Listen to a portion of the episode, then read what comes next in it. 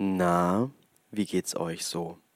Schreibt mir doch mal in den Kommis und in Nachrichten, auf Instagram oder auf Facebook, wie es euch so geht und ob euch und wie euch diese Inhalte, dieser Podcast zum Beispiel oder die YouTube-Reihe Obsessive Filmmakers in Quarantäne durch diese schwere Zeit hindurch helfen.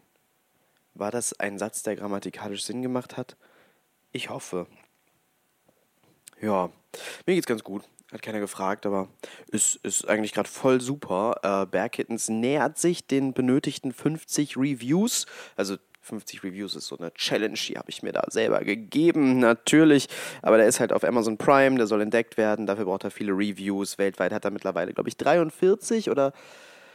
Oder vierundvierzig, also fünf oder sechs äh, se- se- oder sieben Reviews fehlen noch. Ähm, bis zum vierzehnten vierten will ich die äh, zusammen haben, weil da ist mein Geburtstag und da möchte ich das gerne dann erledigt haben. Ähm, das sind jetzt also noch vier Tage, also so zwei Reviews am Tag muss ich schaffen. Heute habe ich zwei Reviews schon reingeholt ähm, von Leuten. Und äh, ich werde jetzt also weiterhin alle Leute nerven, damit es die nächsten Tage auch weiter so geht. Und was heute noch passiert ist, großartigerweise, ähm, ich durfte es lange nicht ankündigen, ich weiß natürlich schon lange, dass es passiert. Bear Kittens kommt auf Blu-ray heraus, eine limitierte Edition von S R S Cinema, äh, die Genies hinter Filmen wie House Shark, äh, also ein amerikanisches Label für Independent-Filme äh, und B-Movies. Großartig. Ich finde vor allem das Poster, was die designt haben für Bear Kittens, absolut total geil. Ähm, ich freue mich riesig über dieses Release und ich freue mich riesig, dass das jetzt endlich äh, öffentlich gesagt werden darf. Ähm, ich habe tatsächlich irgendwann mal so eine To-Do-Liste gemacht, was ich alles machen will vor der dreißig. Ich werde halt in vier Tagen neunundzwanzig, die Zeit wird knapp, ich werde vermutlich nicht mehr alles schaffen, aber ähm, da steht unter anderem drauf, ein Blu-ray-Release. Das habe ich heute schön abgehakt, weil der Film ist ab sofort bestellbar. Äh, es gibt nur fünfzig Stück. Also, ähm, wer eine haben will, eine Blu-ray von Bear Kittens, der sollte sich beeilen, S R S cinema dot com, ähm, also äh, S R S cinema dot com, ja, ähm, da könnt ihr das dann bestellen. Die Blu-ray ist super. Wir haben da alles an äh, extra Material, was wir finden konnten, draufgepackt. Da gibt es auch einen exklusiven Audiokommentar von Nissan und mir. Der ist aus äh, äh, folgendem Grund exklusiv. Wir äh, haben den verloren. Also den gibt es nur auf dieser Blu-ray und sonst äh, gibt es den einfach gar nicht. Ähm, total großartig. So, das war der Werbeblock. Ähm, ja, und jetzt schauen wir mal, worüber reden wir denn heute? Worüber reden wir denn heute? Ja, ich wollte... Äh, okay, wir machen weiter mit Werbeblock oder was heißt Werbeblock? Ähm, ich, ich suche immer so ein bisschen so ein Thema, um, um äh, an, anzufangen, um hier, um hier irgendwie reinzukommen, was so die Woche los war und so. Ähm, die, diese Woche war halt nicht wirklich was los, seit äh, ich das letzte Mal geredet habe. Ich bin dabei, irgendwie Drehbücher zu schreiben. Wir sind alle immer noch in äh, Isolation und es ist alles, wie es war. Ne? Die Welt steht so ein bisschen still. Ähm, viele Leute fangen jetzt, fangen jetzt mit, mit interessanten neuen Hobbys an. Ich habe tatsächlich gerade so viele äh, Drehbuch, äh, Drehbuchideen irgendwie auf der To-Do-Liste stehen, dass ich gar nicht dazu komme, ähm, neue Hobbys irgendwie anzufangen, sondern ich komme tatsächlich dazu, ganz schön viel Schreiben ähm, äh, hinzukriegen. Ich weiß auch nicht, ob die Sachen, ob die Sachen irgendwie gut werden. Ich schreibe gerade merkwürdige Sachen. Ich schreibe gerade also Ideen, die wahrscheinlich bei mir so lange hinten auf der To-Do-Liste sonst stehen würden, bis sie, bis sie runterfallen und ähm, vergessen werden. Und jetzt schreibe ich die alle und ähm, ich weiß noch gar nicht, ob das jetzt, ob das jetzt eine produktive Sache ist, ob das gut ist oder, ähm, oder nicht. Aber äh, whatever, ne? Ähm, die Zeit dafür ist gerade da und schreiben wir es mal nieder und gucken mal, was, äh, was wir dann damit machen können. Sind auf jeden Fall viele Ideen da, ähm, egal. Äh, ich habe äh, Anfang des Jahres hat Nissan äh, viel an Performaniacs fertig gemacht und ich musste als Regisseur immer da sein, mit im Raum sein, weil ich musste auf Abruf meine Meinung zu Sachen sagen, aber ich musste auf der anderen Seite auch ruhig sein, während gearbeitet wurde und konnte nicht wirklich mithelfen. Und wenn man so jemandem über die Schulter guckt bei der Film-Postproduktion und irgendwie da reinredet die ganze Zeit, jemand, der das schon mal gemacht hat, der da so schon mal gearbeitet hat, der wird wissen, das ist doof, beziehungsweise kommt nicht gut an. Und ich habe mir dann irgendwie eine stille Beschäftigung gesucht, bei der ich nicht irgendwie starr in der Ecke sitzen und und äh, in die Gegend gucken musste, bis ich dann äh, gerufen wurde, um äh, eine Meinung zu äußern, sondern wo ich dann irgendwie was machen konnte, was aber niemanden stört. Ähm, habe ich Bilder gemalt. Ich kann wirklich überhaupt nicht malen. Ähm, also g- gar nicht. Und ich habe mir dann gedacht, okay, es wird, es wird jetzt hässlich werden, ähm, aber dann mache ich das dafür ganz kontrovers, dann ist das wenigstens irgendwie interessant. Und so ist mein wunderschönes Bild Penis-Jesus entstanden. Äh, d- zu sehen ist äh, Jesus, der sehr fröhlich ist und eine Erektion hat, während er am Kreuz hängt und sein Bauch aufgeschnitten ist und seine Innereien äh, von äh, begeisterten Jüngern äh, gegessen werden. Äh, das ist alles eine sehr, sehr, sehr comichafte Darstellung, weil ich kann wirklich nicht malen. Äh, dann habe ich das gepostet und habe irgendwie gedacht, jetzt, jetzt äh, fühlen sich bestimmt Leute irgendwie provoziert und ich kriege einen Shitstorm.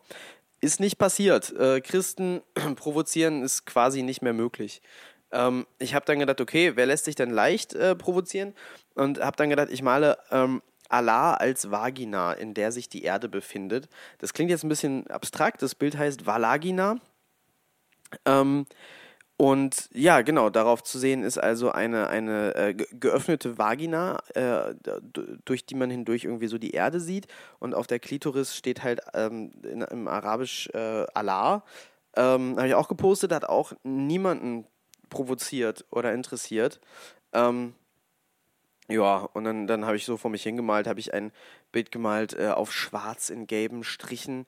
Eine Frau, die sich erhängt hat. Das Bild heißt I Give Up und ich habe das entsprechend auf Instagram gepostet. Ich habe das Bild äh, fotografiert und I Give Up dazu geschrieben.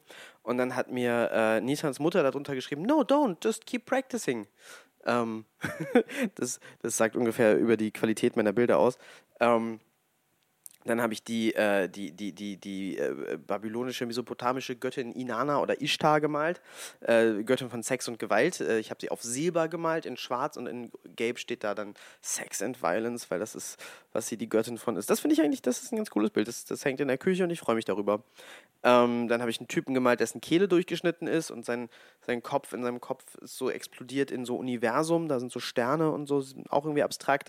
Habe ich eine Collage gemacht aus, äh, aus einer Bibel, und da so einen gekreuzigten Jesus vorne drauf geklebt, der mit in der Bibel drin war und das Ganze irgendwie ähm, rot angemalt, weil, weil ich weiß ich, weiß ich auch nicht, dekorativ, ne? Äh, da habe ich eine Collage gemacht aus lauter Bildern von, ähm, von klassischen Horrorfilmen, da hatte ich so eine, so eine Zeitschrift rumliegen. Äh, das ist tatsächlich das Größte von all diesen Bildern und das da, da dann auch irgendwie hinterher rot drüber. Äh, das sieht ganz geil aus. Ähm, ja, ja, äh, Naja, ihr könnt die kaufen, wenn ihr wollt. Dann, dann war das wenigstens irgendwie produktiv. Ha? Ha? Ha? Wollt ihr die kaufen? Wollt ihr, wollt ihr, wollt ihr komische Bilder kaufen?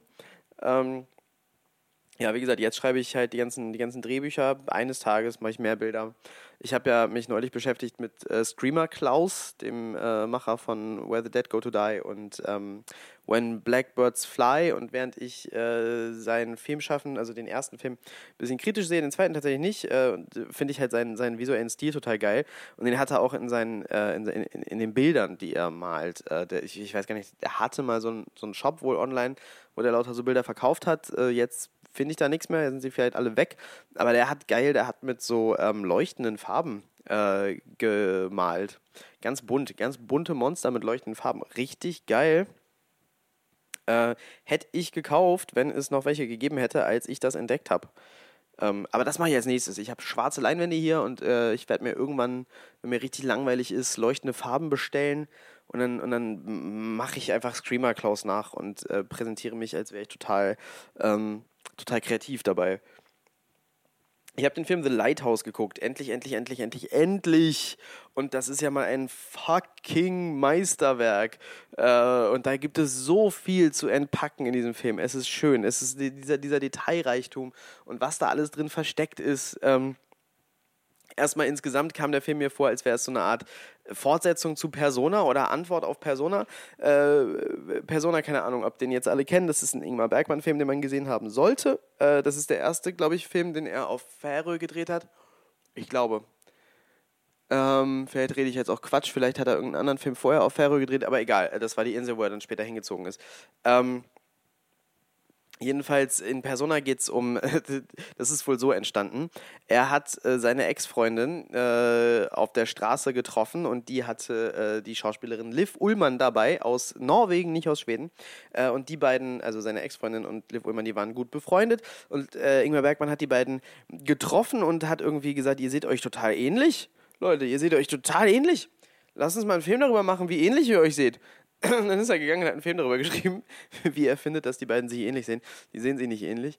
Ähm, ja, Persona will ich jetzt auch gar nicht groß weiter spoilern, aber das ist äh, der Ursprung wahrscheinlich eines, ähm, eines beliebten Twists, sage ich mal, den äh, viele Studentenfilme heute noch gerne machen und dann ähm, sich dabei total innovativ und clever fühlen. Äh, naja, und es ist relativ alt. Relativ alter Move. Ähm, Persona auf jeden Fall, zwei Frauen in Isolation auf einer Insel äh, und hier nun äh, The Lighthouse, zwei Männer in Isolation auf einer Insel, die extrem ähnlich aussieht wie das, was wir präsentiert kriegen in Persona und später äh, bei Ingmar Bergman in der ähm, Trilogie, ist es die Fårö-Trilogie? Es gibt jedenfalls drei Filme, die alle drei auf der Insel spielen. In allen drei Filmen äh, spielen Max von Sydow und äh, Liv Ullmann ein Paar. Ähm, die sind direkt nach Persona gekommen, also der Film, der direkt auf Persona gefolgt ist, war äh, hier ähm, Hour of the Wolf. Äh, fantastisch, großartiger Film, äh, Bergmans einziger Horrorfilm, der dazu steht, ein Horrorfilm zu sein, würde ich sagen. Ähm, beileibe nicht Bergmans einziger Horrorfilm, Bergman hat ja fast nur Horrorfilme gemacht, ne? Wir wissen das, aber ähm, Hour of the Wolf äh, und dann vor allem Shame äh, und dann der dritte ähm, Passion of Anna, glaube ich, der ist nicht so gut. Aber äh, die beiden, also zwei, zwei von drei in dieser Trilogie sind äh, zeitlose Meisterwerke. Und ähm, The Lighthouse sieht viel sehr ähnlich aus wie diese Filme. Äh, die, die Insel ist sehr ähnlich, äh, das, d- d- wo, die, wo die dann drin wohnen, also ähm, genau, da ist ja so ein, so ein, so ein Anbau an dem Leuchtturm. Ich habe keine Ahnung, wie diese Sachen alle heißen. Aber d- das Haus, wo die drin wohnen, die beiden, äh, sieht extrem ähnlich aus wie das Haus, in dem äh, das Paar immer drin wohnt in diesen drei Filmen. Äh, und ich glaube, das ist alles keine, kein Zufall, weil äh, Robert Eggers und Ari Aster haben so einen Podcast gemacht für den A vierundzwanzig-Podcast, wo sie einfach nur eine Stunde lang äh, darüber reden, wie geil Ingmar Bergman ist und ihre äh, Lieblings-Bergman-Filme ähm, empfehlen. Also äh, ist relativ klar, dass das auch schon alles Absicht ist. Äh, also wie gesagt, es wirkt wie ein zweiter Teil zu Persona, mehr als ähm, wie eine Auseinandersetzung mit dieser Trilogie, weil Persona zwei Frauen, The Lighthouse zwei Männer, also quasi fast eine Antwort. Außerdem ist The Lighthouse äh, fast wie so ein äh, Tarantino-Film für prätentiöse, prätentiöse, so, so, wie, so, so wie mich, ähm, ja, also es gibt halt, es gibt halt zum Beispiel diese ganzen Bergmann-Referenzen, äh, gut, dann kommt irgendwann eine deutliche The Shining-Referenz, das ist jetzt nicht so pretentious. Dann diese ganze Sache mit ähm, Prometheus, dann werden, äh, gibt's, gibt's Anspielungen an ähm, verschiedene Bücher. Äh, ganz interessant ist auch die äh, Szene, in der ähm, Robert Pattinson plötzlich The Room äh, zitiert. Äh, das ist alles wirklich... Wirklich cool. Was habt ihr denn vielleicht noch so entdeckt, was mir entgangen ist? Ich glaube, da, also ich glaube, mir ist viel entgangen, ehrlich gesagt. Ich glaube, da ist äh, noch wesentlich mehr drin, als ich jetzt beim einmal gucken gesehen habe. Aber einige Sachen springen einem wirklich ins, äh, ins Gesicht und das ist tatsächlich so ein bisschen das, ähm, was, glaube ich, bei äh, Tarantino in den neunzigern ähm, interessant ist, wenn man äh, die Sachen kennt, äh, die er, auf die er anspielt, und hier ist es halt tatsächlich so ähnlich. Lauter, lauter Anspielungen drin, äh, wie eine große Collage.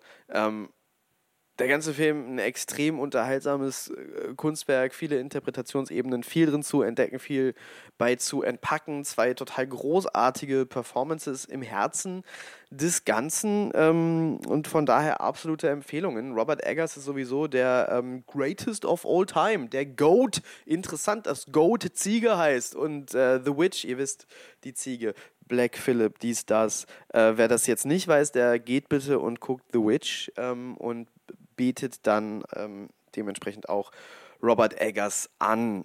Äh, Robert Eggers wollte eigentlich mal irgendwie ein Nosferatu-Remake machen. Das ist wohl jetzt nicht mehr so richtig geplant. Das finde ich voll schade, weil das hätte ich gerne gesehen. Und jetzt macht jemand anders ein Nosferatu-Remake, und zwar so ein Typ, ähm, Vor allem gibt es auch ein äh, Doktor Caligari-Remake.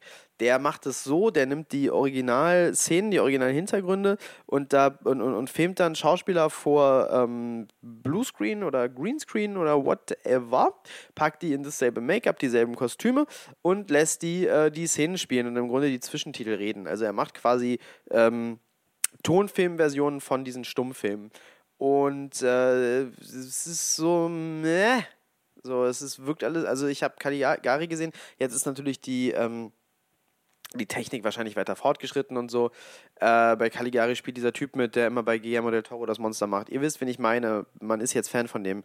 Ähm, es ist okay, aber äh, wirkt wirklich alles irgendwie sehr homemade und ist halt komplett überflüssig. Also das, das, das brauchen diese Filme halt nicht. Das sind Stummfilme und die sind dafür gemacht, um ohne Ton zu funktionieren, und die funktionieren eben auch äh, einfach ohne Ton, also ohne Dialog.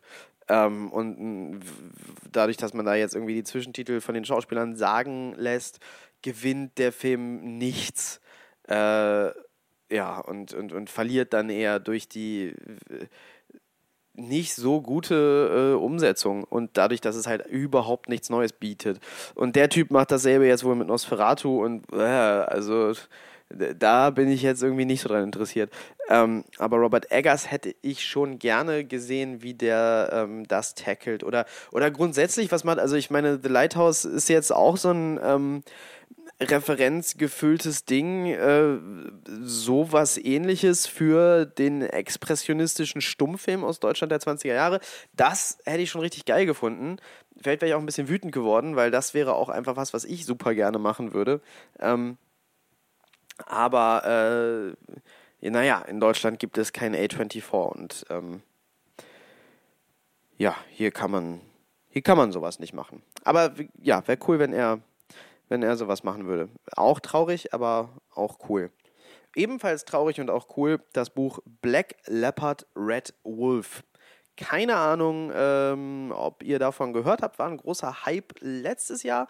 Ähm, ist nämlich ein, ähm, oh, genau, äh, das wurde viel vermarktet äh, auf der Basis eines Witzes, den der, ähm, den der Autor gemacht hat, Marlon James, glaube ich. Ich habe mir den Namen nicht aufgeschrieben und ich möchte jetzt auch nicht nebenbei googeln. Äh, von daher habe ich den jetzt vielleicht falsch gesagt, aber ich glaube, das ist sein Name. Das ist auf jeden Fall äh, ein, ein äh, sehr respektierter Autor. Der hat den Man Booker Award gewonnen für, ich glaube, äh, History of Seven Killings. Habe ich nicht gelesen. Ähm, scheint aber ein großes literarisches Werk zu sein. Ähm, und Black Leopard Red Wolf hatte letztes Jahr entsprechenden Hype und äh, er hatte in einem Interview gesagt, dass äh, sein Buch das afrikanische Game of Thrones ist und das war ein Scherz von ihm. Ähm, jeder, der das Buch gelesen hat, weiß, dass das auch nur als Witz gemeint sein kann, aber das war halt ein griffiges Zitat und darauf basierend ist dieses Buch vermarktet worden. Insofern ist es auch nicht ganz falsch, als dass es ein Fantasy-Buch ist, ähm, in der Mythologie, in, also in, in, in afrikanischen Mythologien verschiedenen äh, basiert ist, ähm, da und, und, und, und ähm, oh, ich weiß gar nicht, wo spielt. Ne? Jetzt mache ich hier diese, diese rassistische Scheiße und rede von Afrika, als wäre es ein Land. Ähm, aber ich weiß tatsächlich nicht, wo das wo die Handlung genau äh, an, an, angesiedelt ist. Das, das tut mir leid. Ich bin damit jetzt als Rassist geoutet. Äh, ich habe den Shitstorm verdient. Vielleicht ähm, könnt ihr mich einfach canceln dafür. Äh, aber ist egal, lest das Buch trotzdem, weil ähm, das Buch ist äh, nicht rassistisch. Das Buch ist super ekelhaft. Äh, genau, das ist nämlich das Nächste. Also es ist extrem edgy.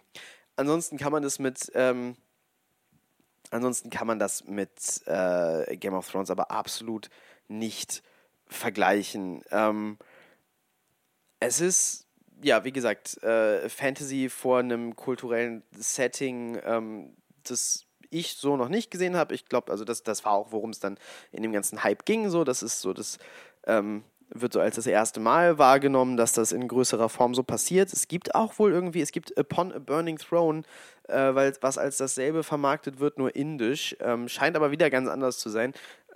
Und, und, und schon wieder näher an dieser wirklichen Beschreibung von afrikanisches Game of Thrones oder beziehungsweise indisches Game of Thrones. Keine Ahnung, habe ich noch nicht gelesen, äh, steht auf meiner Leseliste, aber die ist so lang, ne Leute, die ist so lang, ich komme da kaum hinterher. Äh, Black Leopard Red Wolf ist ein klebriger Fiebertraum. Ähm, ich habe das Hörbuch gehört und das würde ich auch allen anderen empfehlen, weil ähm, zusätzlich zu einem sehr, sehr gut und schrecklich äh, geschriebenen Buch, ähm, also sehr gut geschrieben, äh, schrecklicher Effekt, aber gut schrecklich, ihr wisst, was ich meine, ähm, bekommt ihr eine unglaubliche Sprecherperformance, äh, unfassbar guter Sprecher, wirklich.